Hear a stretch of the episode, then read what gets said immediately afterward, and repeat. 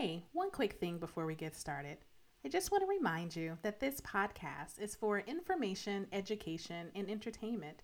It is not a substitute for therapy or therapeutic interventions. If you find yourself in crisis, please visit your local emergency room or contact a crisis hotline.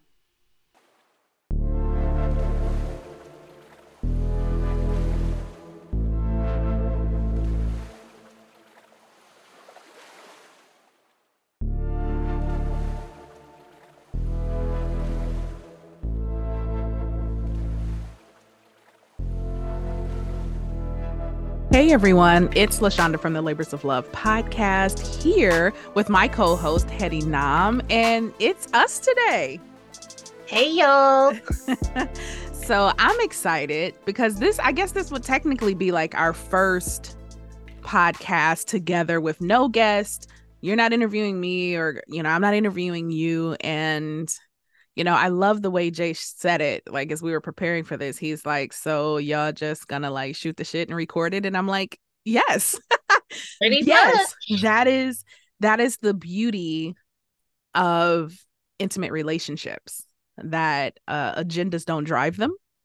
Um, you know, if you think about some of the people you feel the closest to, you know, for me, I'll speak for me it's not about like here are all the things we're going to do and here's the timeline. It's about i get to be with you and let's just see what emerges. So i'm excited to have this conversation today.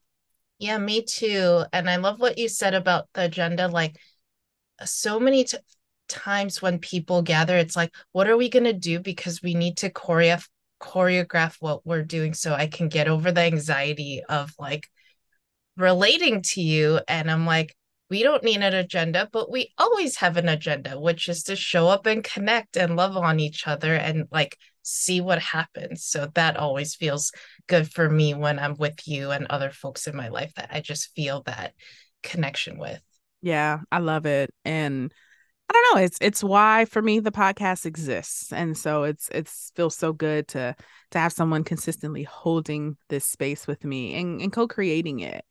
Um, so before we hit record, um jay always gets on me because it's like so much good stuff that comes before and after um it's not just oh you're hearing like it's the the what you actually get to hear as a listener is kind of the the in between the bookends of some really great connection. And so Heddy and I kind of as we just hopped on and we're checking in with each other before we hit record, we managed to uh, not manage to like grief grief came up and we start being like yes and all the ways we were relating around grief and then some things we want to talk about around grief.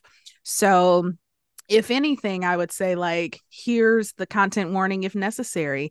Like we want to be real we want to be authentic and we want to just settle into our bodies around this very large integral human experience called grief and so, Heddy, I'm going to turn it over to you to talk a little bit about your grief process because I want to give you a very, very, very happy belated birthday shout out. Heddy's Thank birthday was earlier this week.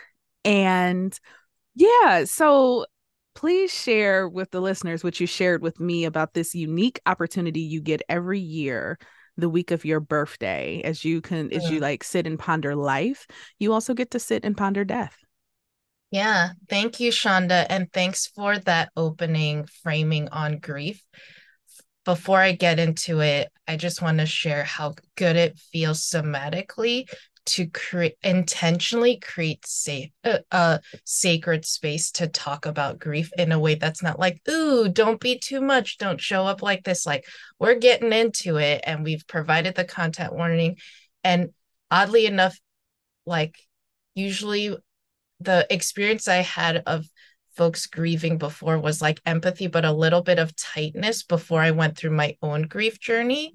And then now it's like, I feel like when someone brings up grief, my heart opens, my body melts, it relaxes because it's like, oh, it's okay to talk about this today, this topic that we're not like normally socialized to not talk about. So that felt really good. So yeah, I was sharing with um Jay, uh, Jay and Shonda, Jay's listening.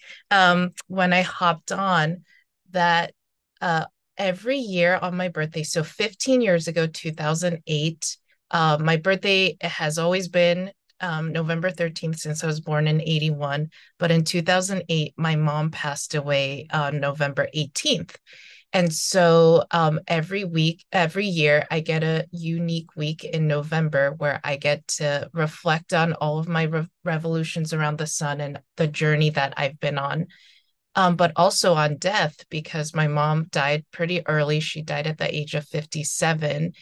Um, and we could get into more about why later and the journey that I went on taking care of her in hospice for a month before she passed and what I learned from that. Um, but those memories are so vivid and I'm still unpacking all of the lessons from it. So I get this amazing opportunity to just ponder life and death.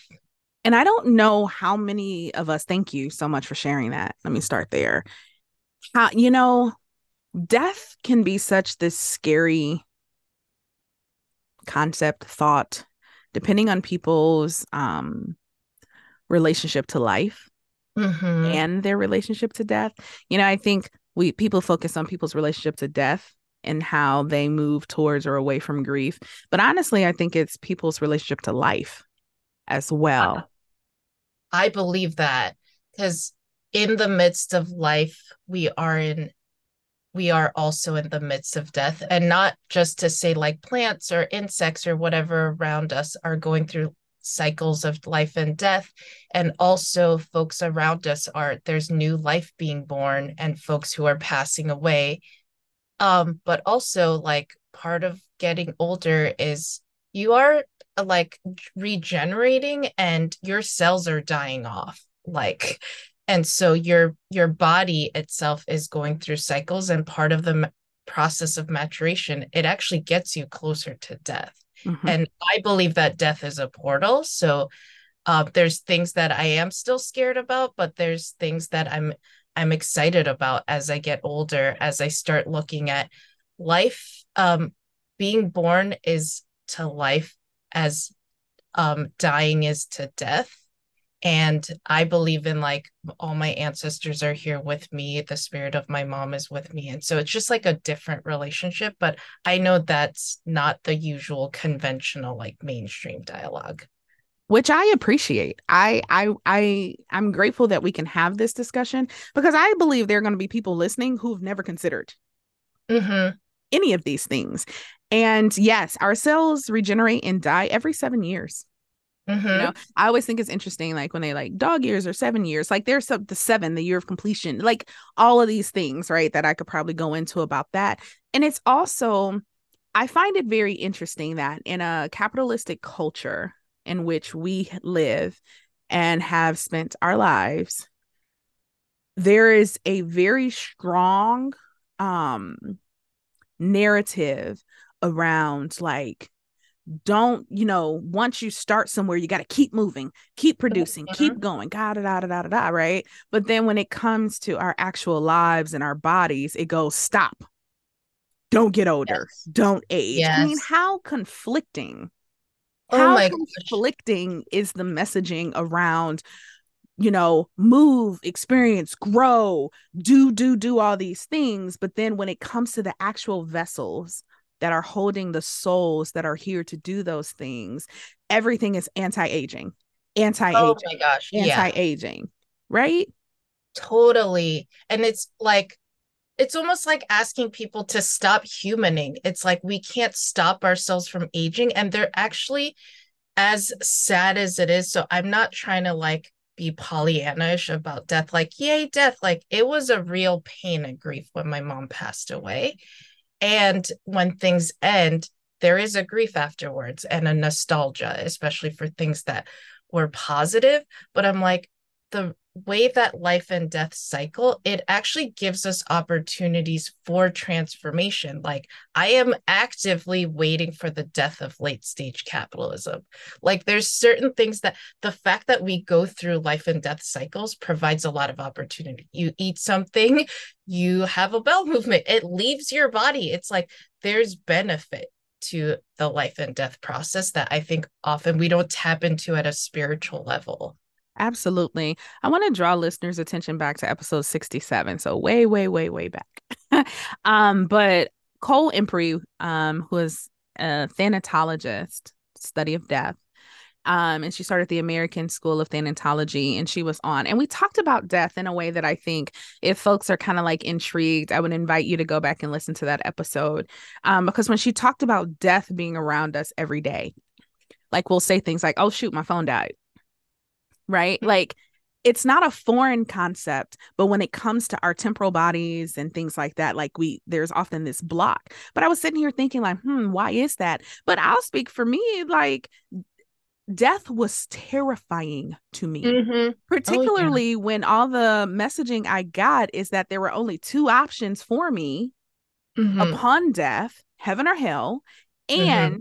It wasn't about death that would make the determination about which one of those i spent eternity in it was about my what i did with my life right now and mm-hmm. so this constant pressure of am I doing enough to avoid or am I doing enough to, you know, obtain these ideas? And so it's not I'm not, and I, I can speak for Heddy in this, I'm sure we're not pathologizing or shaming folks who have insecurity, fear, anxiety around death, but really just providing an opportunity for people to just pause for a second, right? I want to bring us back to the three questions that I encourage people to consider when they encounter a new belief. So maybe that belief right now is like death. The first question, where did I learn it? Who told me that? Mm-hmm. You know, let's explore where the narratives we hold are coming from. The second question is, is it true? Slash, is it still true? And then the third is who's being harmed and who's being helped by by my belief in this. And I just think those are important because when you were talking about the opportunity to explore life with your birthday and death with the anniversary of your mom's death. How long after your mom passed do you think you recognized the opportunity in that and started to actually like use it as this you know um spiritual experience and exercise? Oh my gosh yeah probably just the last 3 years. So the first year it was definitely like I'm feeling all these intense feelings because it's really raw. And I was actively sh- trying to show everyone else around me that I was quote unquote normal. I'm like, I can still do my job. I st- can still go to friend hangouts. Please don't pity me. I'm still Heddy And that really did me a disservice. And it was like a year in or two years in where I just had all kinds of like uh, mental, emotional, physical symptoms in my body where I'm just like, I can't pretend anymore. And I remember spending the next three years of therapy solely weekly talking about my mom because I needed to unpack that. It was weird because every Wednesday night after work, um, folks would be like, Hey, you want to go to happy hour? And I'm like, Nope, it's my therapy day. And folks who did not understand what I, the type of therapy needs that I had at that time. They're like, oh, you could just meet up with us for dinner afterwards. And I'm like, no, I'm bawling my eyes out for an hour and I'm literally contemplating like my mother's entire life and death and what that means for my own life and death. And so, no, I'm going to go home and be in my feels for the rest of the evening. So it took a minute. And I love that you um, gave that framework around the three questions and normalizing like this is not i'm not coming from a place of like check the box i am okay with death. I like if when i'm behind the wheel of a car and i feel like someone yesterday i was driving it was raining and someone made a very dangerous move on the freeway in front of me to squeeze in between me and the car in front of me. And i like i actively felt afraid of like am i going to die right now? So that is totally normal and it's actually a helpful survival mechanism. Yes. So I think what we're talking about is like how do we work with this as a spiritual practice for growth? That's all we're saying. We're not saying like death is not scary. Absolutely. not saying that at all. Um no. Heddy and I were talking about one, the ages of our parents when they passed mm-hmm. away. Did you say mom your mom was 57? My mom was 57. She was 57. My dad was a week shy of his 63rd birthday when wow. he passed away. And it's now young. that is young. That is young. Like people retire at what, 50, uh, 65, 66 and have another 20 years. Yeah. Like I didn't I didn't have that scope, you know, Mhm. 17 years ago when he died. It, you know, and I was reflecting on like how young we were mm, when our parents died. You know, I was 24 years old and one of the things that I was lamenting was like, man, I didn't have the questions to ask him. All the Mm. things I want to know now, all the ways I know how to show up, the way that I can see my parents as human beings mhm. now I didn't have those things back then. And so in addition to wanting more of him and from him by way of like knowledge and wisdom and our our family story, there's also more things that I want I wish I could have given him by way of how. I show up in the world now that I didn't have capacity to show up then. And that led to the discussion of like you know heddy was talking about this this ritual she has and the grief process and i was able to say i did not have capacity or know how a combination of both and other things to truly grieve my dad until february of this year 2023 and he died in 2006 so i also want to be encouragement for folks. It's never too late. It's never too late. Ever. Like it's just not too late to go, oh, you know, and and I we're talking about the death of our parents, but this can be anything to grieve, right? It's never too late to realize like, whoa, wait a minute. I never fully allowed myself to grieve the loss of that thing, the shift of that thing. And for me, what happened was I was at an Enneagram retreat, and one of my really dear friends and I did this exercise and because i i have strong suspicions that my dad was a an eight on the enneagram and my friend is an eight on the enneagram and so it was kind of this exercise where you know his name is daniel. He's been on the podcast before. Hope to have him mm-hmm. back. Daniel hughes you know he wasn't trying to speak on behalf of my dad. He was just embodying the the energy of an eight enneagram and i was able to say things and he responded but let me tell you what actually happened what actually happened is he 100% channeled my father in Mhm. that. And Mhm. so the things he was able to say to me, because the biggest barrier that I had in grieving my dad was I didn't have his voice. And what I mean by that is not that, and it's true, I can't, I had a voicemail of his for years and years and years and years and years. Mhm. And then when I switched Mhm. carriers, I no longer have that voicemail and there's no recording I have with his voice. So that's true, but that's not what I mean. I mean, I was so young that, and our relationship was one that I know he loved me and all of that, but I didn't have his voice in that I would know what he would say. You know, when Yeah. you're close to someone Mhm. and you're by yourself and you think about that person and you literally be like, what would Heddy say right now? I know what Heddy would say because I have that relationship with her. My my therapy um partners and coach partners say that to me sometimes, especially relationships. We got into it and then we were like, stop. What would Shonda say? And they always know the answer to that, right? Mhm. I didn't have the answer to that. I had no idea what my dad was saying. So this exercise with Daniel gifted me my dad's voice. Wow. And when it gave me his voice and some of his heart, my grieving process is ongoing. I also want to say that Mhm. this is not a, oh, I grieved him in February, period. No, this is like Mhm. now I can, I can go with the ongoing ritual of grieving him because, you know, we're establishing this relationship, even though he's in the ancestral plane. And it was powerful. And then let me tell you, the next day, grief hit me like a semi truck Yeah. every nerve felt like it was exposed. I was in physical pain, oh. sobbing and sleeping, sobbing and sleeping, mm-hmm. terrible physical pain. The only thing I remember saying was apologizing to Jay because when his mom died in 2019, I was really trying to like be there for him. And he actually thanks me for encouraging him to grieve Mhm. but you know, I thought, yes, I've lost a parent. You know, I felt like I was coming from a place of empathy. I was mm-hmm. not intending to do harm. I was really saying, like, I'm here for you. Don't hold it in and grieve. And all mm-hmm. I could say on that Sunday all day was, I'm sorry. I'm sorry I was trying to push you into this hurts. And mm-hmm. he told me, he told me multiple times, it physically hurts. And it's not that I did not believe him. It's not that I thought he was lying. I didn't have any judgment about that statement, but I did not understand because, see, I didn't cry at my dad's funeral. Yeah. Neither did my mom.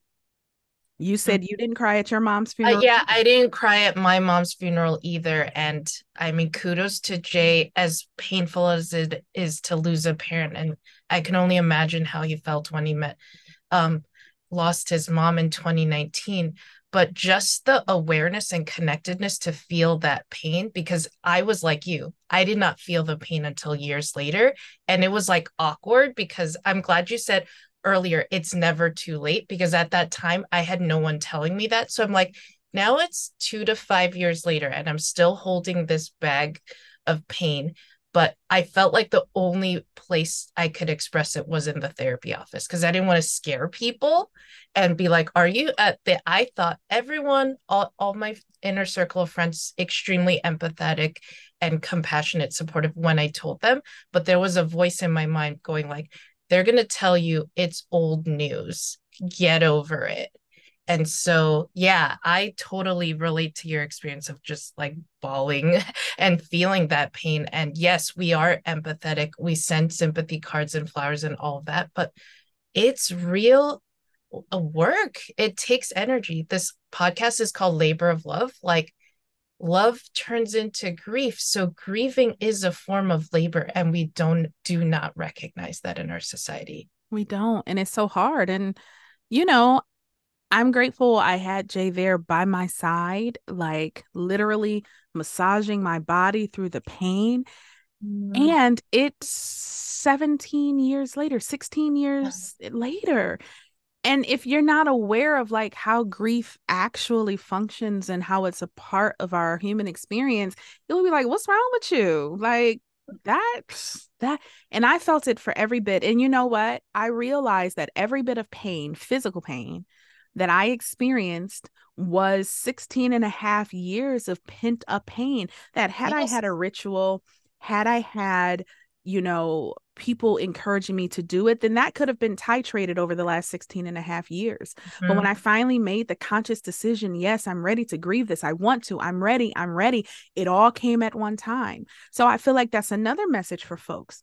You go into the grieving process and it hurts so bad. So you you you like turn you snap it back up and you put it back in you say this is too much but please know it's not going to evaporate and i'm not saying that everyone is equipped or should have 24 hours of excruciating pain as a way to release it but please don't think that putting it back inside you know is the solution i was doing a soul hug yesterday and one of the participants just happened to share going through a lot you know had a recent death but they were at work Mm-hmm. And I remember someone being like, well, should you take some time off? Or, but this idea of like, I gotta prove to the world I'm okay.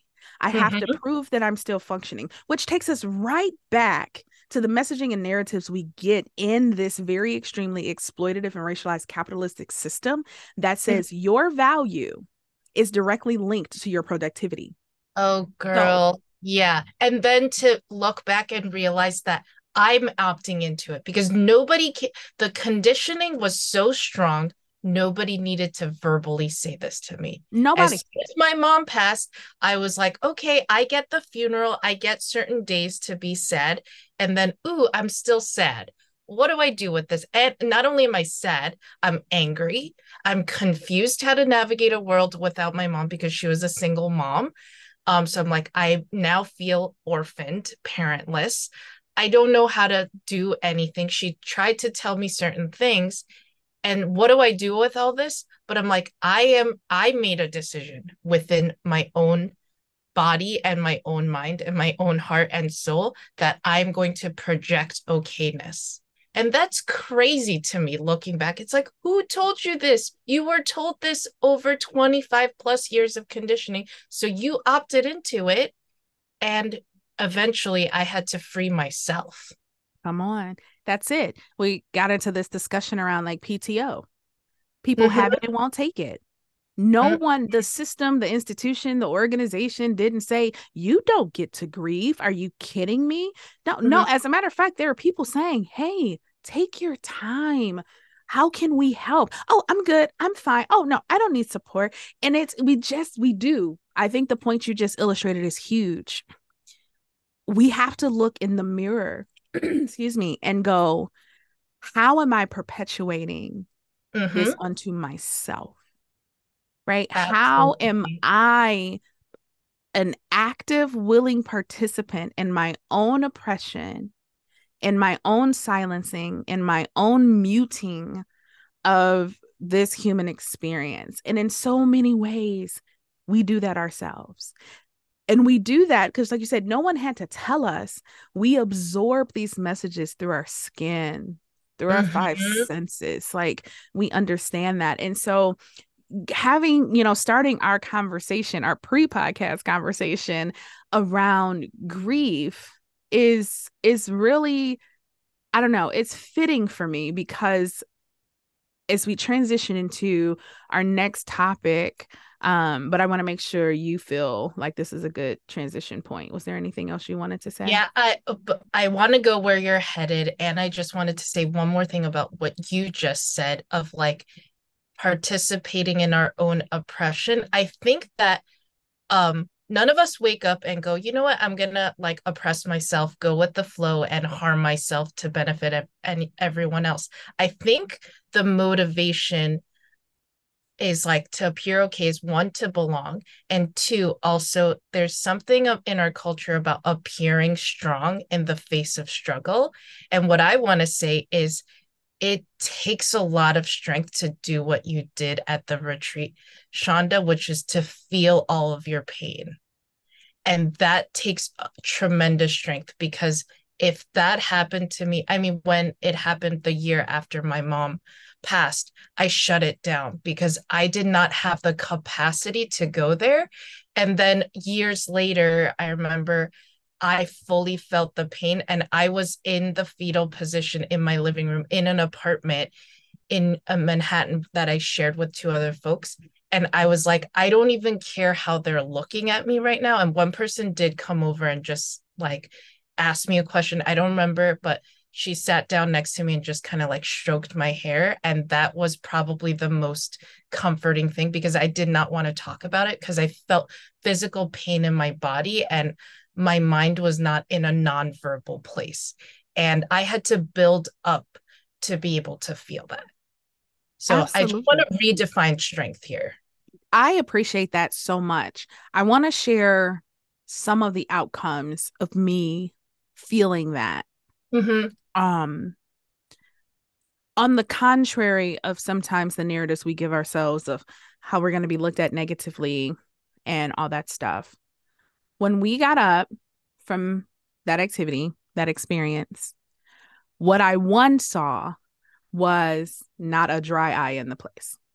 Mm. and i don't know maybe about 30 people. And but what i realized was those tears weren't for me and that's okay mm. what what what my bravery and courage did was it gave permission mm. for everyone else in that space to be open for just a second to their own grief and to this day i mean that was eight nine months ago I still have people coming to me thanking me mm-hmm. for that. So we sometimes can believe this um, false narrative of strength gives people permission or mm-hmm. something for other that it's a gift to other people. It's not. Right. It's, it's really not. not. It just reinforces the same narratives that we've had. It it closes them up because then they go, "Oh my goodness, if Heddy lost her mom, and she's showing up then me little old me who's had this one loss that that can't compare to that. If she can show up to work mm-hmm. and she can produce and she can do that then how dare i even consider my own grief? I got to be strong like heddy. No. When when we show up in that in our realness in that vulnerability I, would say top three gifts that I grant to humanity is my realness. Because mm. in my realness, people don't try to be my real, they have permission to be their own real. And yes. all of a sudden, it's like, if she can show up real like that, maybe I can. Maybe I'm not going to do it in front of on a stage in front of people or on a podcast where people will listen, but maybe I'll do it in my bedroom or in my car or in the shower. It starts to give people permission again to be human. And in a culture, in a world, and in a society that wants us to be robots, mm-hmm. one of the greatest gifts we can give ourselves and others is the permission to be human.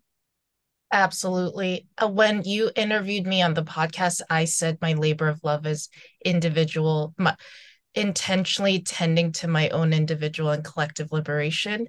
What you just said just encapsulates it all. When we liberate ourselves, it is a path to liberation for other people of like i do not have to fulfill this whatever trope of the strong person who just lost someone i'm giving myself permission to lose my mind and it's not a permanent thing. I thought that i if i let myself feel grief because i was afraid of emotional mental health issues at the time i thought it would be like a psychotic break from reality. And i'm like this is a point of no return. So let me not go there. And what I found was a healing journey. And I'm like, oh, you literally can't stay in the fetal position crying for the rest of your life because your body will not allow it. You will get up and want to go eat and pee and drink water. You will want to do other things. You will want to see your friends and laugh at jokes. Like it's okay. But that fear around going there, it's like it was definitely placed there for a purpose for controlling us to show up productively. And I'm like, oh, this journey did not go the way they told me that it would go. It it rarely does. I can recall countless times when I've been with a therapy partner or a coach partner and maybe not even intentionally. We don't set out at the beginning of the session to do grief work, but grief arises and we do the grief work and then we get to the end of that session and it's it's almost like they're patting their bodies like oh my god i'm still alive. Mm-hmm. oh mm-hmm. god that didn't hurt as bad as i think. Oh my goodness i'm okay. And it's like uh-huh. You mm-hmm. are. And the way the brain works is it it it will recall all the messages of fear and it'll translate all the sensations in the body into fear and then you do the thing and it's done and then the brain is like wait a minute. We didn't die. Hmm that's data. Wait a minute. So there's a chance that maybe if we do it again, we won't die either. And I always liken it to the little kid that's at the top of the slide. And the parent's like at the bottom of the slide. And it's like, come on, baby, come on. And the kid is like, mm-mm, mm-mm, nope, not gonna happen. Now Way there's a line scary. forming on the stairs, and they're like, mm or the diving board was that for me when I was about 10 years old, um, swim lessons. I swam competitively, but as I was working my way up there, it would become time for us to dive off the diving board. And that diving board looked really, really scary. Mm-hmm. It looked really, really scary. But work your way up. Okay, you see other people doing it you you see the support. There is a lifeguard. There is an instructor with this long pole that they will extend to you if you get in the water and somehow can't get yourself out. I see all the things and i'm like working my way up. I go up the stairs. I get to the edge of the diving board and i go oh hell no. Yeah no we ain't doing this today. Nope nope nope. But then i turn around and there's a line of people behind me. So now i'm here. It's like i i really only at this point have one way down. And mm-hmm. i do it and then it's like, and don't get me wrong, I don't have that like, yay, let's do it again. I have that, oh my God, I survived. Mm-hmm. And then the mm-hmm. next time I get up there, when I get to the edge of the diving board, am I scared? Yes. So we have this false narrative Oh, you did it. So you're going to do it again and not scared? No, I'm every time I got on that diving board, I was scared. But what I remembered is I've done this and I didn't die. And eventually it became fun. Yeah. But the expectation that you do it once, holding all that fear, and then it's going to go from there to fun. For some people, that's a thing. But for some yeah. people, it's not. And it's like, can we give ourselves permission to simply have this human experience? Mm-hmm. Utilize the supports that are around us, be real with our experience, be real with our trusted community. And then we're not holding the weight of it all by ourselves. Yeah.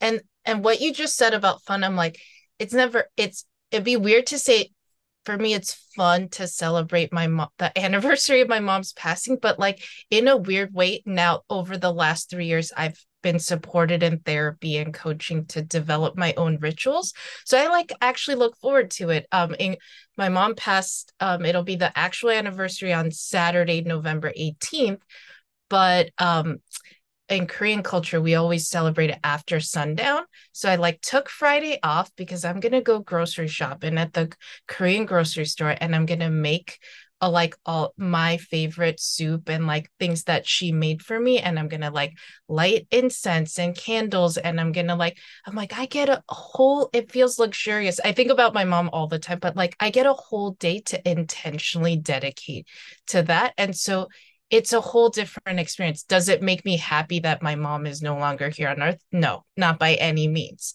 But I actually now look forward to it, which is kind of odd. But I'm going with the experience. This I think it's beautiful. It to.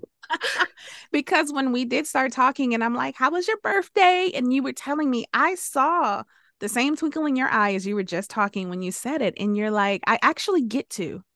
Yes. Right. We move from I have to to I get to. I mm-hmm. hear the recognition of the gift mm-hmm. that that Friday is going to be for you. Mm-hmm. And I don't know if we have enough examples of people sharing that story. We have a lot of people who who get through it, quote unquote, or get over it. You know, yes. someone was saying that to me. I just want to get over it. I just want to get over. And I said, "Oh, sweetie, we don't get over, we get through." Yes. And when you try to go over, you're trying to skip something and and and listen that's coping and i am not talking down on coping but mm-hmm. coping and healing are distinctly different things coping is cyclical mm-hmm. yep it's going to be that thing that gets you through the moment the day the month the year the six years but it's mm-hmm. going to cycle back healing yes. is the non-linear intentional painful process that takes you through it. So if you try to get over it, you're going to come back and you're going to have to get over it again. But when you go through it and you arrive on the other side, you go, whoo, not only do you drop the weight of certain things as you're going through, but you pick things up as well. Oh, yeah. And it's just such a beautiful process. Um, it's why I have the shirt cope that has a line through it and then heal. Like, okay, yes. we have coped. Check done it. Let's do the active work of healing. And so I just think it's so important.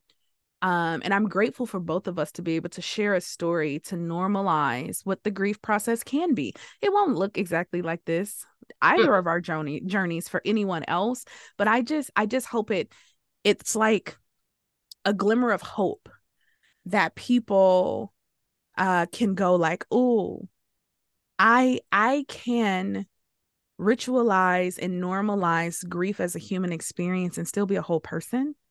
I don't know that yeah. people always know that. Yeah. And I love what you said about coping and healing the difference because I really, you just spoke to my experience. Every year, every moment that at an anniversary that I repressed it, it was the same questions again.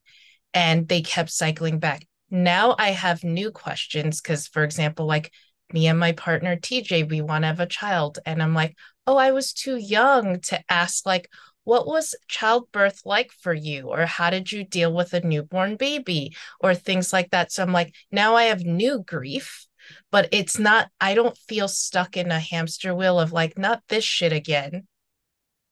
But the experiencing the same shit, shitty feelings over and over, it was like, I was not ready to go there. And I'm not judging myself by any means. I'm looking at myself with kind, compassionate eyes, as all of you who may be struggling to open up space for you in your own grief journey. But I'm like, I got what I got. And I was like, why won't this go away?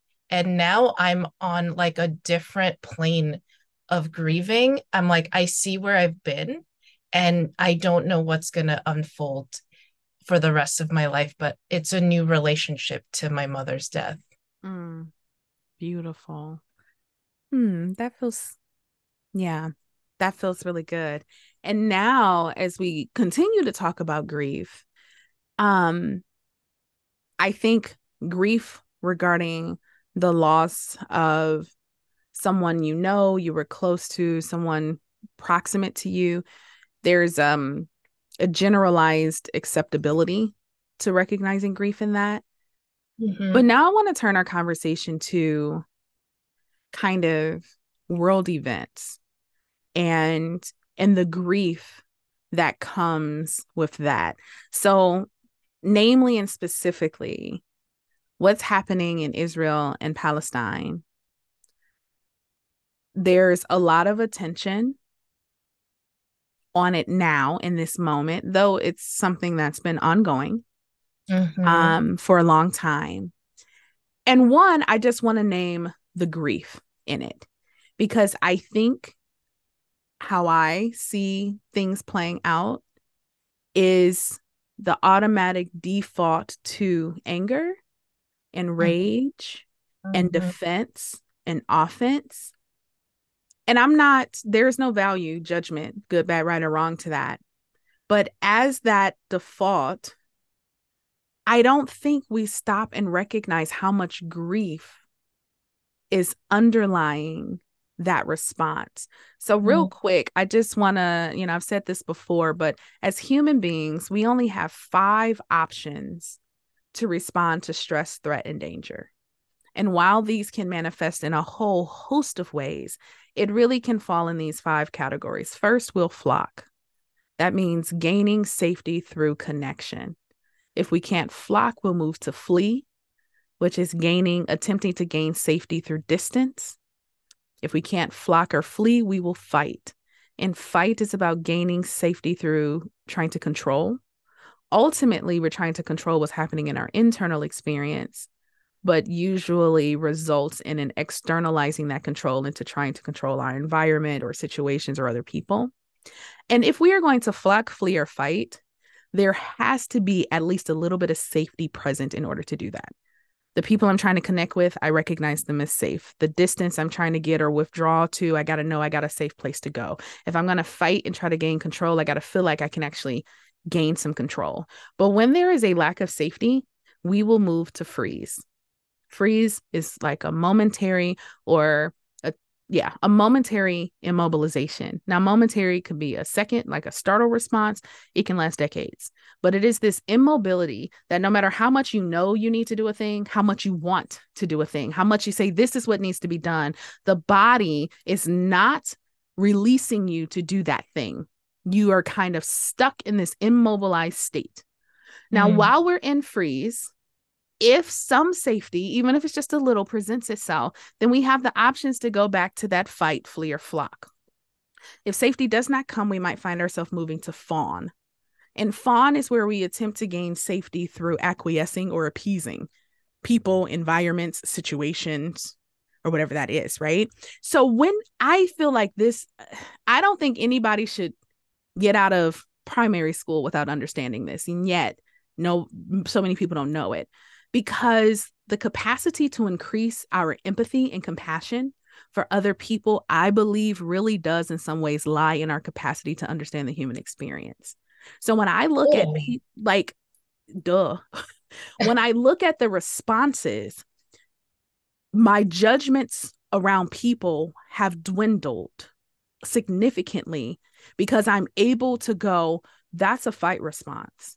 So people who are creating signs and they are marching and they are protesting. The people who are calling Congress and government, that's a fight response.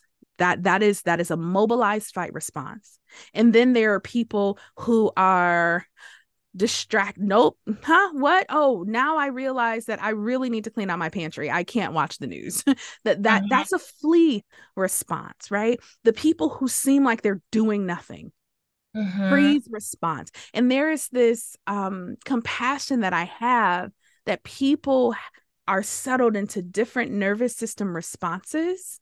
Some are in their sympathetic nervous system. That's the fight and flee right? It's it's characterized by action.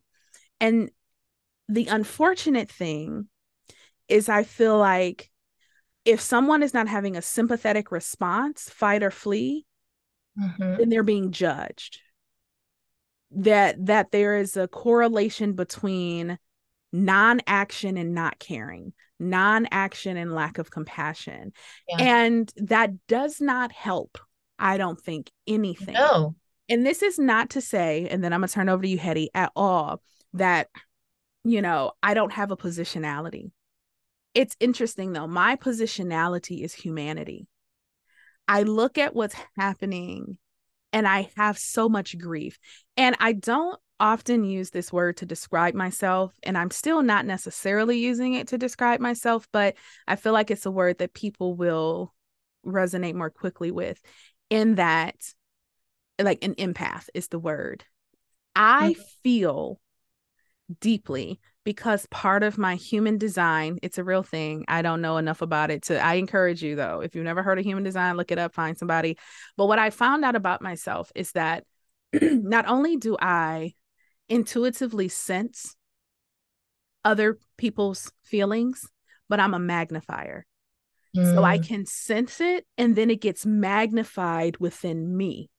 So when all of this kind of hit the the crescendo and mm-hmm. there was the bombing and then the response, mm-hmm. I slept pretty much for 3 days um outside of like things I had to do.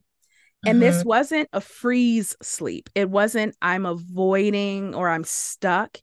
It was if the world's pain was at an 8 out of 10, I magnified that within my body and I felt a 15. I was mm-hmm. so overwhelmed. My yeah. I was so overwhelmed. And so I I had to rest a lot. But mm-hmm. what struck me is like our the culture we're in says pick a side. Yeah. Pick a side. And if you pick one side, you're automatically against the other side. If you are yeah. pro Palestine, you are anti Israel. If you are pro Israel, you're anti Palestine. And I I sat in an overwhelmed stupor crying said I'm pro humanity. Yeah. Like I I do what? I I and and my mind was trying to grapple with the atrocities that are happening to human lives and that people are I don't even know if I want to say okay with, but there is a, a permissibility that people have with yeah kill them. And it also gets me that an appeal to humanity is always people talking about but there are women and children. Oh my goodness. women and children do not qualify as the whole of humanity. I don't care, you know, or elderly. It's like, oh, look at this vulnerable population, which to me just rips away the fact that we're all fucking human. Yes. And it's not, it's creating this hierarchy. First of all, why is it okay to just kill like men of a certain age that are able bodied? They're humans too. They're integrally tied to those women and children.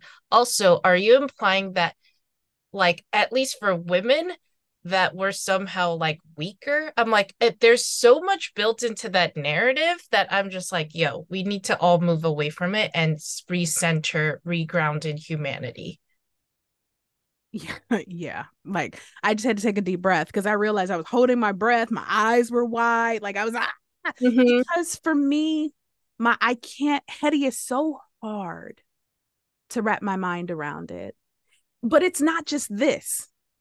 It, it's not just Israel and Palestine. It's it's it's everything. It is this world. It is so ghetto down here. It is so it overwhelmingly really ghetto to me. And i i i vacillate between i see the purpose and the greatness in humanity to this shit is ghetto and i want to leave. And i mean that cycles by the minute and so what was really got me thinking so you we have these things that have become politicized if you will. I like what you said life is political but there are these things and so uh we were our coaching program okay hold on y'all let me take a breath i can tell. Ooh. when i start to stutter maybe this will be helpful for somebody. When we move into that sympathetic response or even when we move into shutdown, we lose access to the cortical part of our brain, which houses our conversational language called Broca's area. And so for me, what I realized that I was trying to rush and get my next point out. And the fact that I couldn't find the words let me know that I was still having that heightened sympathetic response. So I needed to slow down, take a breath. Because if I can settle my nervous system, then my nervous system's relationship with my brain becomes one that I have access to words. I think that might be helpful for somebody. We in the in the state of our passion, and it wasn't anger as much as it was like passion, and it was a whole bunch of mixed emotions that were in that. But we try to do too much from that state and we be trying to communicate and it's not effective and let me hear let me tell you you think you can't talk in that state you're even worse at hearing in that state very literally so thank y'all for letting me demonstrate yeah. that in real time Oops. all right Ooh. Breathe yes. i mean this is a very activating conversation because it we're so much is happening in the world that's activating. And as you said, this is not new. This is a continuation of the same colonial genocidal playbook that doesn't value humanity. And when you see it in your face in your news feed, especially also like what you what just happened to you, I feel like all of our nervous systems are being flooded with the way that media coverage is going and also the social media dialogue.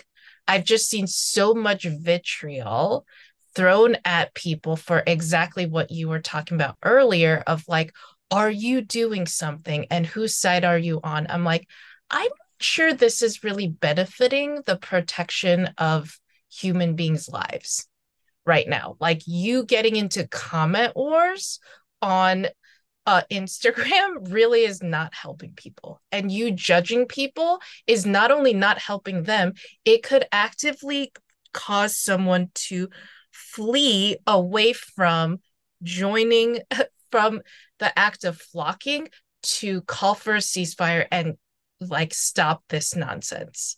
So I'm like, you're actually detrimentally affecting the cause. And again, I'm not judging you. You are not the problem it's we are all activated right now. So let us take a pause and care for ourselves. I know that when in the early days in like october i was like oh i felt so activated because i was like i better do all of my things and then i better help.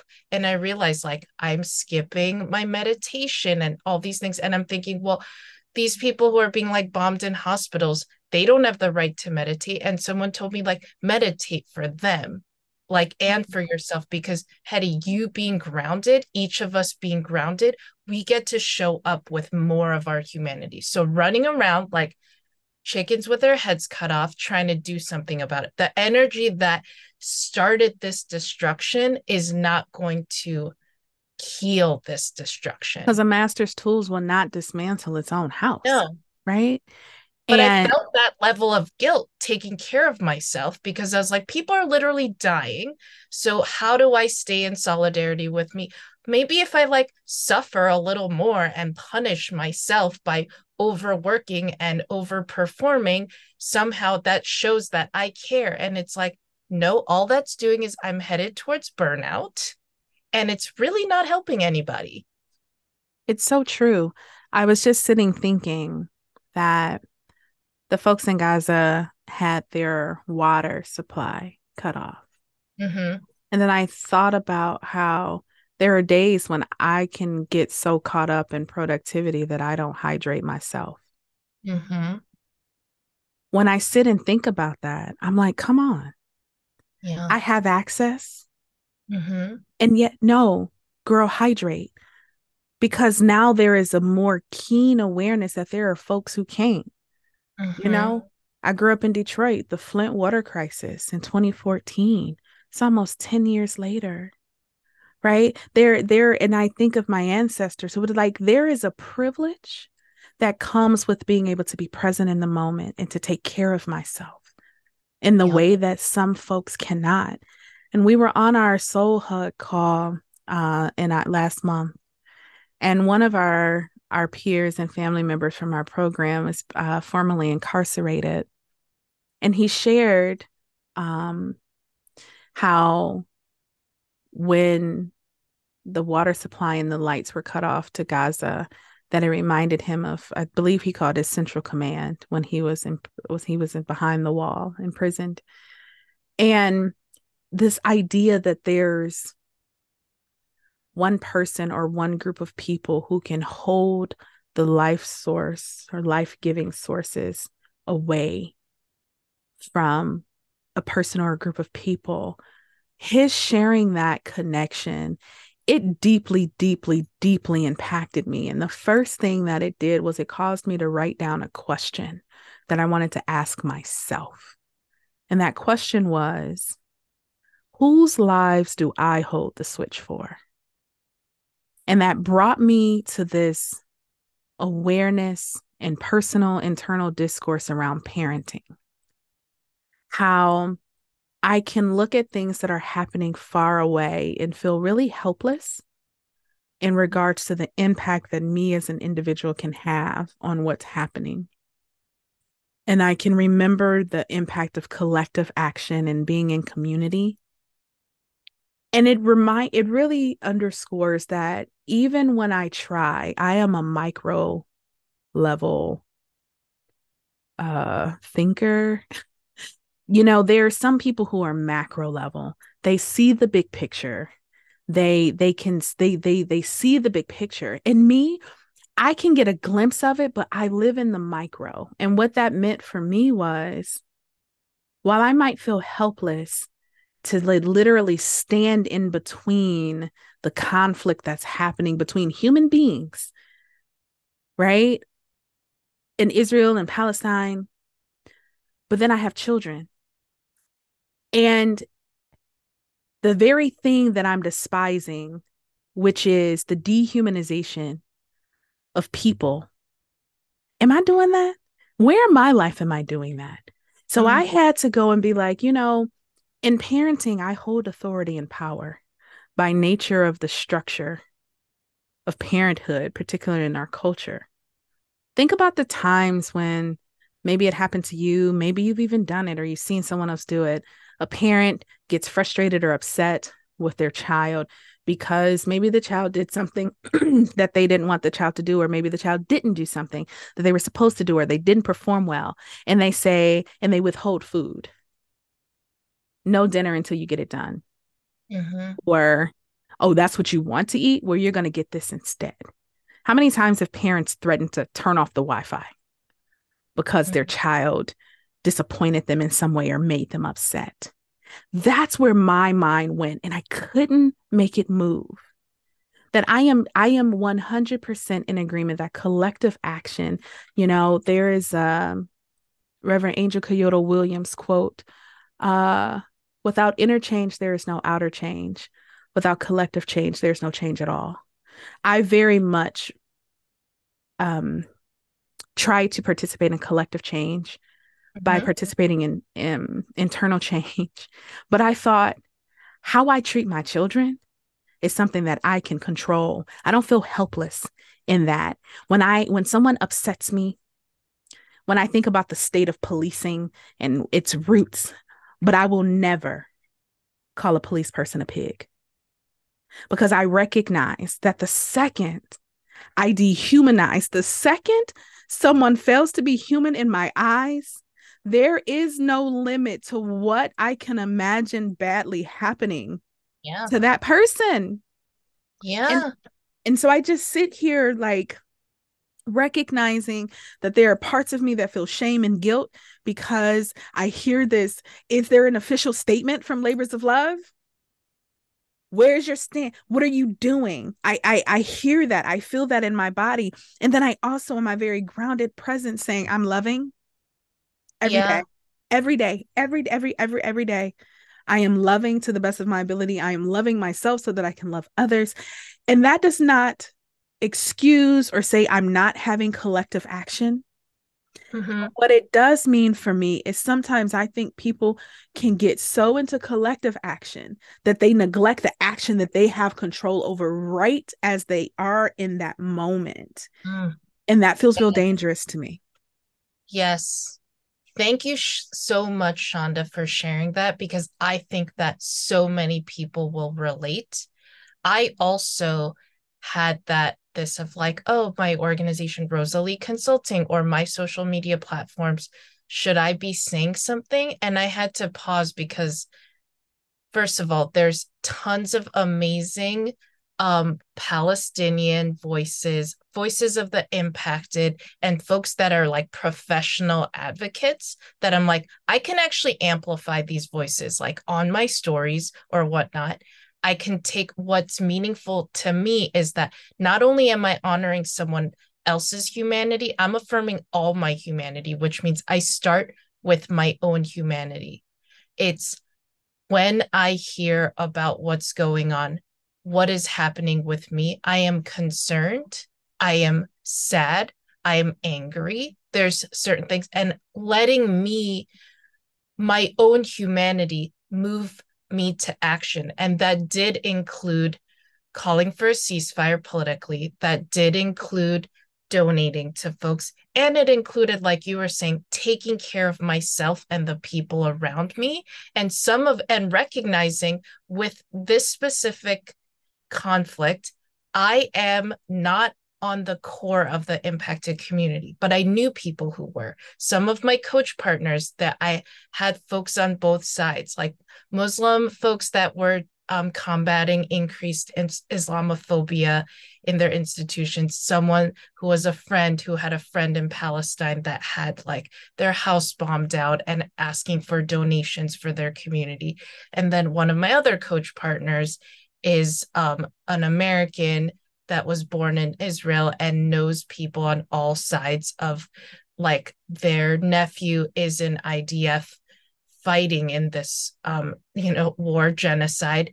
And then they know people who are kidnapped and they also and they're pro Palestine they're pro Palestine against apartheid and colonization. And they know folks in Gaza who are affected. And I was like let me instead of responding to this overarching thing um, call for action that seems really depersonalized and almost like out of the colonial playbook of you are trying to control me. You're taking your idea and you're trying to colonize my mind and body with it and trying to get me to do what you think is the best course of action for me to show up with meaning in my life.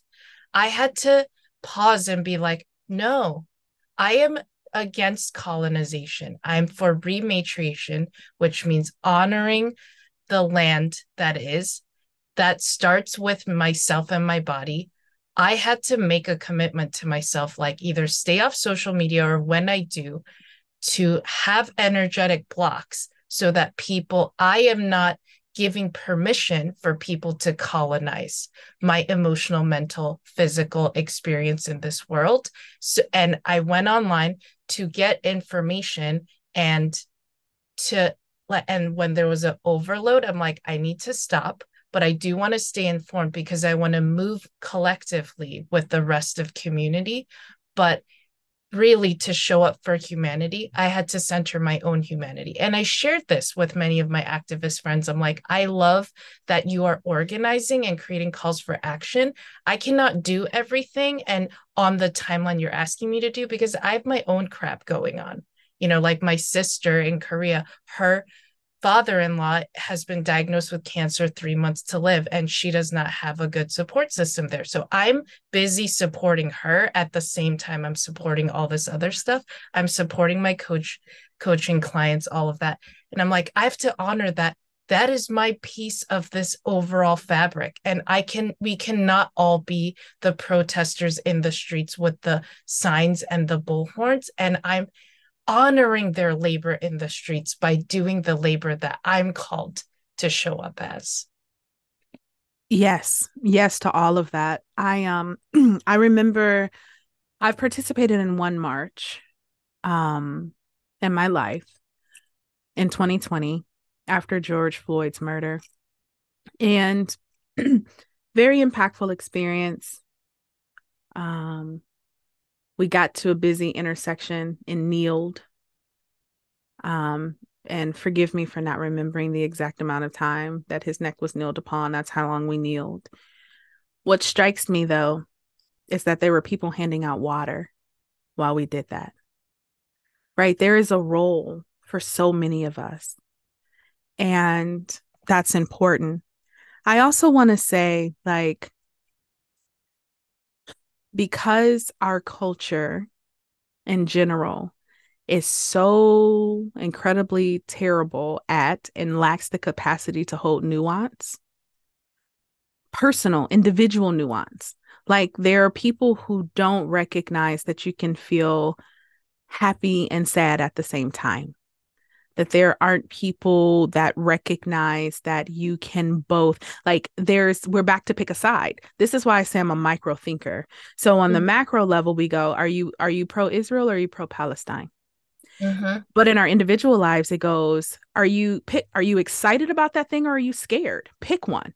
Not re- recognizing that they're both sympathetic responses. First of all excitement and fear can register to the brain exactly the same and it doesn't the body doesn't feel it as a difference. It's the story that we wrap around yeah. it that's different.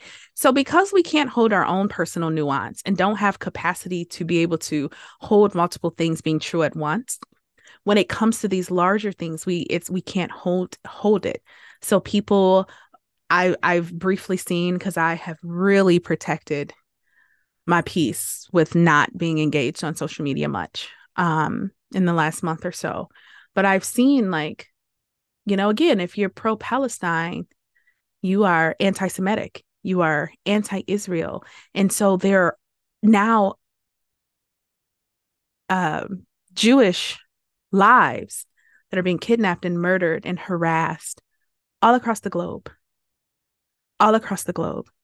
And then there, it, it, it's the ripple effect, which is why when you say it comes out of the colonizer's playbook, that's what I see. I'm like, y'all, y'all, wait, time out. I feel like I am this itty bitty, itty, itty, itty, itty, itty itty bitty voice surrounded by these huge subwoofers and speakers that's going, wait, but can't you see it's all leading to the same end? That's not pro humanity.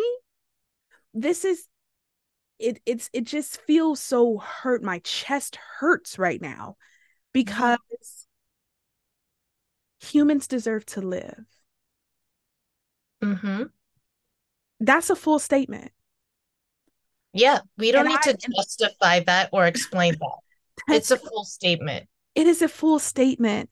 And you know another thing that happens is so this this has been happening there's this crescendo and so now it's being broadcast in a particular way and then there's also the notion that for people who are extremely passionate and impacted by this I think there's this subconscious belief that all the other things in life stop, like you said, right? I, I we're a small group trying to get Ohio to declare a state of emergency on childhood trauma.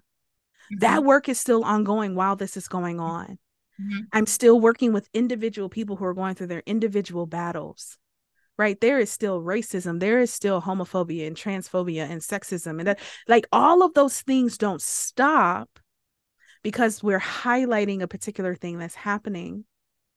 I have been on on the on the other side of that though where something deeply impactful is happening to me and i'm looking around wondering how people are still living.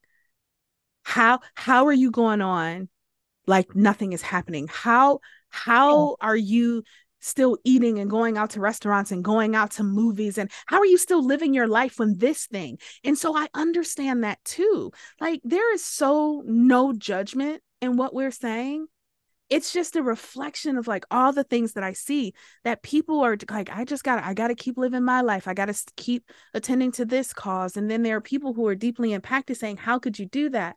But these are sometimes the same people when something deeply impactful was happening to me or someone else.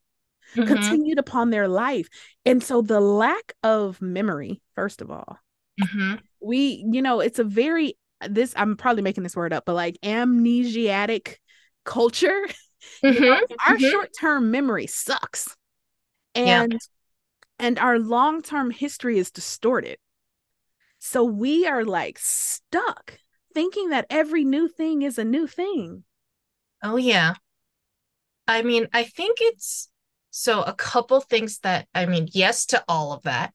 And two things that came up for me. One is we are so heavily trained on the binary of like good or good or bad, um, like heaven or hell, right or wrong, uh, right and wrong, um, guilty, not guilty. Like an event happens, a violent event happens, and it's like there's only two options. There's no opportunity for healing. It's about like, okay, we're gonna find you, punish you. We've checked the box of dealing with this issue as a society. I'm like, that doesn't work for me. There's a reason why, as a domestic violence survivor, I'm still grateful that we never reported my dad to the police because I'm like, that would have added more trauma to my childhood experience. And I'm not justifying his behavior in any way. And I'm glad we found another way to get out of it. But I'm like, I wish there were social structures that actually supported transformation and healing. And I wish I got an apology and behavior change, but I knew I wasn't going to get that from the police and the criminal justice system. So, you know, we are so st- trained on these binaries and then we drag it into everything that we do. And it's showing up like, are you for um are you pro palestinian or pro israel or are you anti-semitic? All this stuff and what are you going to do? Oh i don't see you posting online. That must mean that you don't care. It's like yo slow down. Humanity's complex and as you zoom out and look at the complexity and let go of binary thinking you'll see how many things are interconnected so that fight no one who is the um who has experienced oppression, marginalization, or violence will say, um, somebody hurting themselves is going to benefit me. Someone sa- self sacrificing to the point of martyrdom is going to benefit me. When you, as I mean, as a survivor and as a person with multiple marginalized identities, I'm like the when I lift up the unfairness of it all, it's because I want us all to win. I want to have what you have. And somehow my identities did not allow me to access that. Me saying you should be brought down to my level, it's like all that's creating is more suffering in the world. So, those of us who have been through a lot of difficult experiences and have had the benefit of have been supported through healing are probably going to be the most prominent calls like the two of us are survivors and we have healed a lot and we are active healers in all of the spaces we show up as. It's like yeah we we are going to call out for the interconnectedness and the humanity of all which is what i also see palestinian voices on the ground doing saying please recognize our humanity support us but they're never saying and don't talk about what's happening in congo or sudan they're showing up in solidarity so I just want to lift up like, let's get rid of binaries. Let's lift up interconnectedness. Absolutely. Because also saying, see us as human, stop bombing us, stop taking away our yeah. homes does not mean and when you have that extra time from stop doing that go like do some rude shit to like jewish people and go over to israel and cause harm no and and to be fair i'm not saying there's no one who's not saying that because sometimes there are mm-hmm. i feel like those voices are the minority mm-hmm. when it mm-hmm. comes to people who have the capacity to center humanity. I want to be real and say that anti Semitism is real. Like it, it, feels necessary for me to say that it mm-hmm. exists. Mm-hmm. The same way that racism exists and so many other forms of oppression exist. And I just I feel like um this is not my lived experience in this lifetime but i i have maybe it's a previous lifetime i have this um this aversion to conflict that resides deeply in my body that i have not allowed me often to stop centering humanity and doing the healing work that I do. But I, I get this image of me as a small child. That's why I say I don't even know if it's this lifetime because it doesn't look like me. I don't even know, you know, what body I'm in or how I identify, but I'm this little child trying to stand between these really big people who are fighting. It's like a group of people. And I just get this image that like no faces. It's almost like shadows. And they are huge compared to me and they're on either side and i just have my little palms out to the side to both trying to create a little bit of distance and i'm trying to yell like please stop because what i recognize in this felt experience that i'm talking about is that i love them both i love both sides mm-hmm. like there is this deep love and commitment and desire for wholeness and healing for both sides and I'm like this little person that they're almost trampling over. It's like they don't see me, they can't hear me, they're just aimed at each other. And honestly, like bits and pieces of that have shown up over my life, but this is the first time it's become that crystal clear to me.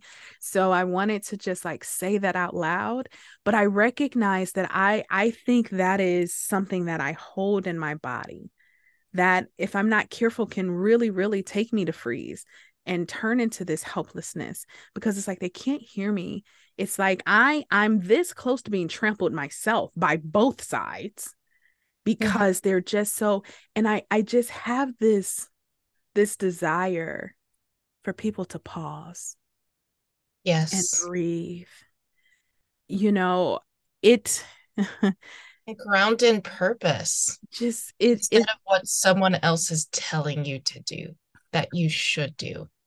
It it feels I don't know. It it feels um wild to me that one I saw a picture of um like a, a hand-drawn comic of a little boy that I think was intended to be a little Palestinian boy um whose parent was clearly like murdered or something and based on the picture and you can see destruction in the background.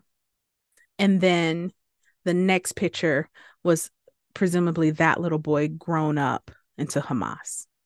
Right? And like how how can people not see this? The thing is, I I actually do see that. I see like in every person perpetuating violence. The thing is I do see their little child.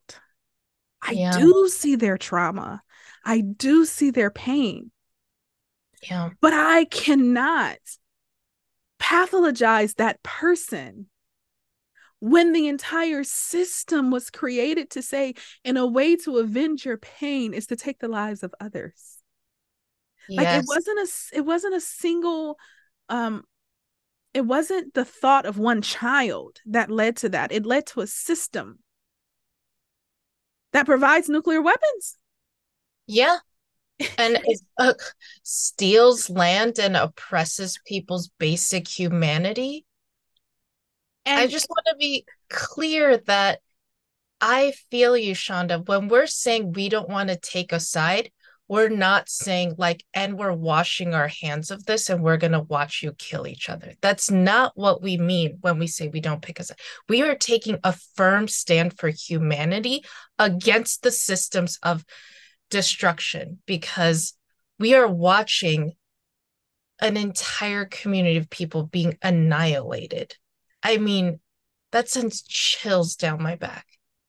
It does. And you know, I remember doing during in 2020 during some of the riots and looting and all the things and the narrative that was painted and I I said then, I get it.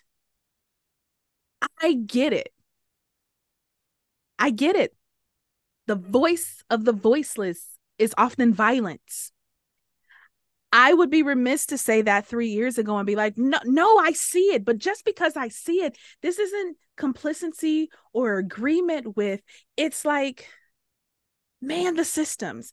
And that just keeps taking me back to why I don't diagnose as a therapist because I refuse to pathologize a person when it is the systems and people's responses to systems that are happening. But I'm just saying all that to say, like, I have to ground myself. I have to put my feet in earth. I have to take deep breaths. I have to hydrate. I have to mm-hmm. move my body. I have to stretch. I have to paint. I have to light candles. I have to do all of those things because I do not think the distance between me being grounded in humanity and going off one one cliff in any direction is a very far distance. Oh yeah. I recognize that I live with my toes on the edge of that cliff just by breathing and living in the culture and the time and the society that I do. So ground when when we're I mean that's a natural human experience uh, uh, human response to the world we live in. I mean, I don't think people have taken enough time to step back and look at the world we live in. Oh yeah, like we are so busy pathologizing each other I was like maybe depression, maybe anxiety, maybe post-traumatic stress, maybe ADHD, inability to focus because there's a thousand things.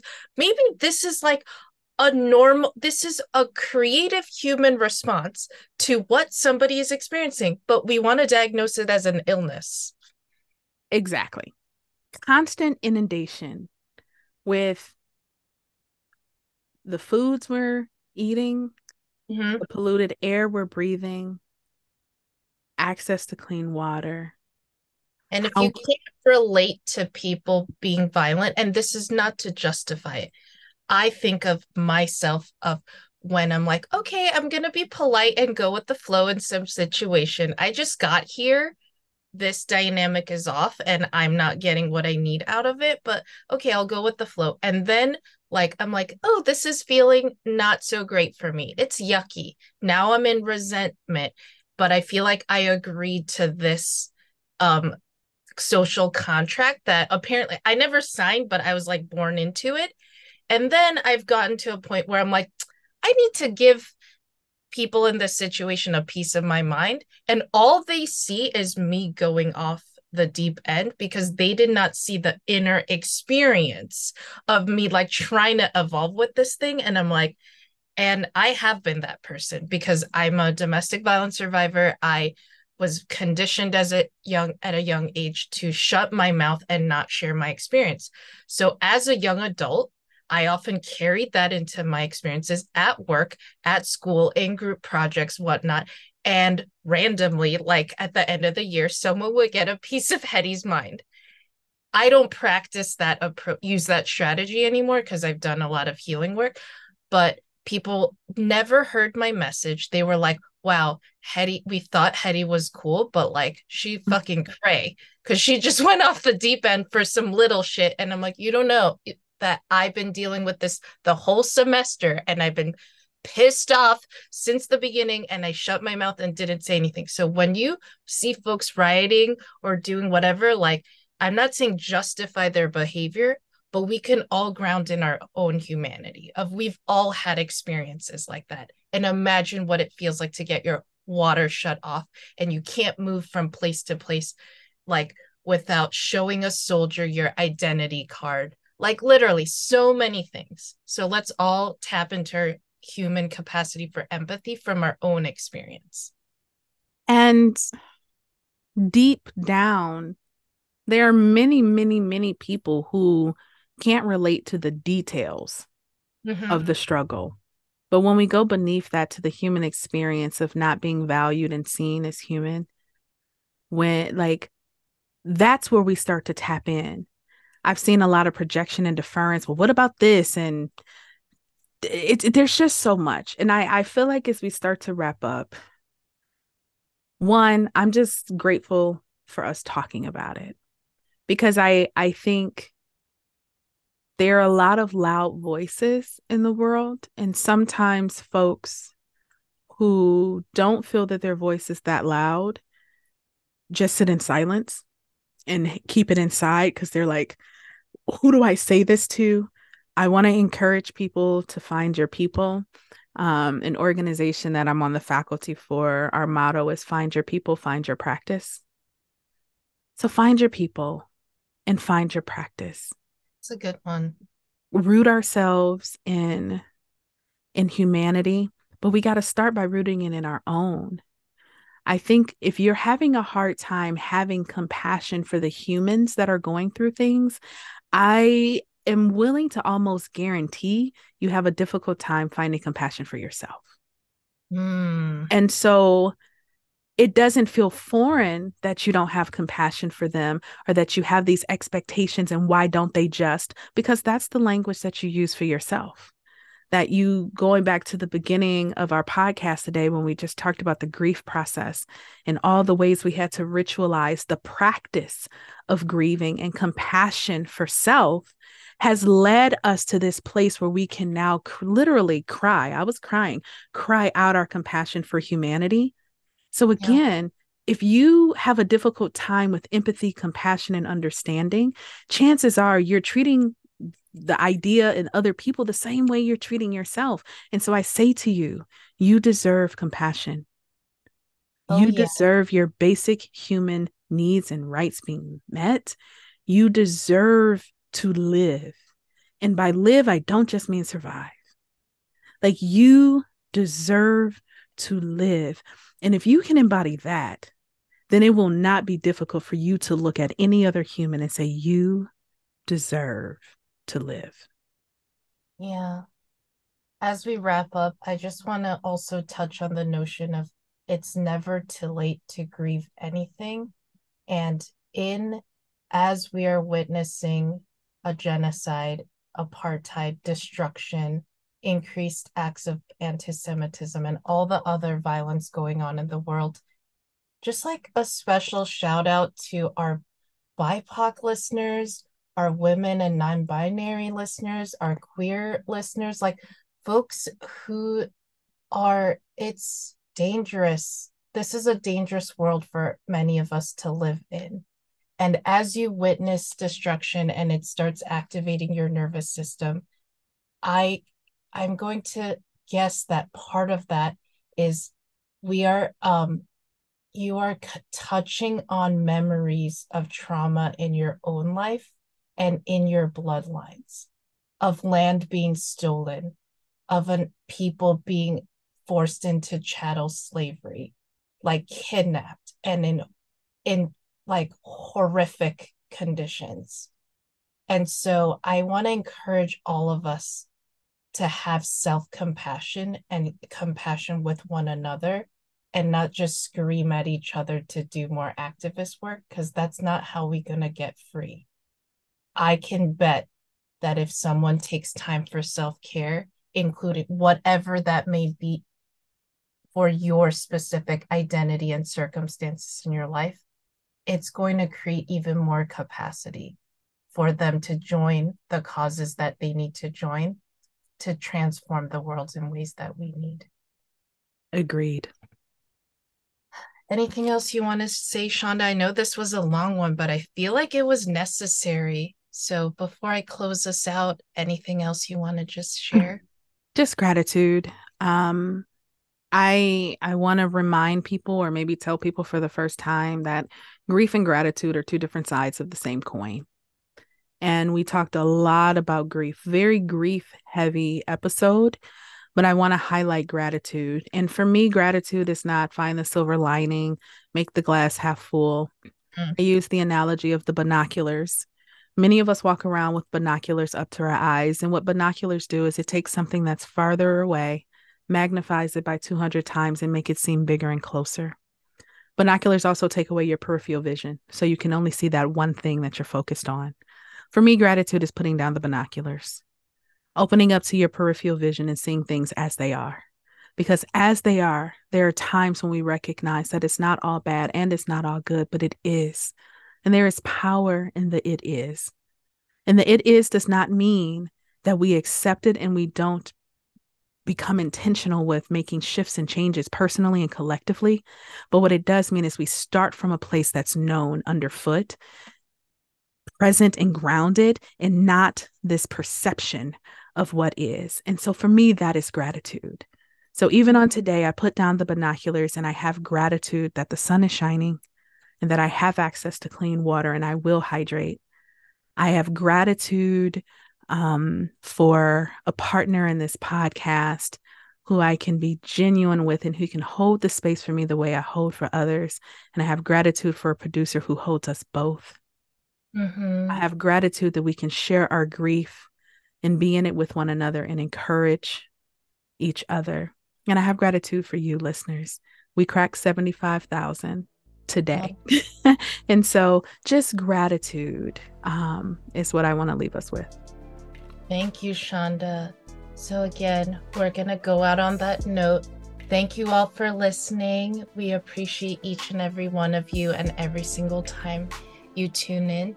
Thank you to our amazing producer, Jay Sugg, and Trey Angel for providing the music, and Stephanie Just Spencer for making sure that you get to experience all of this. She is our social media manager. Um, thank you again for tuning in. Until next time, be well.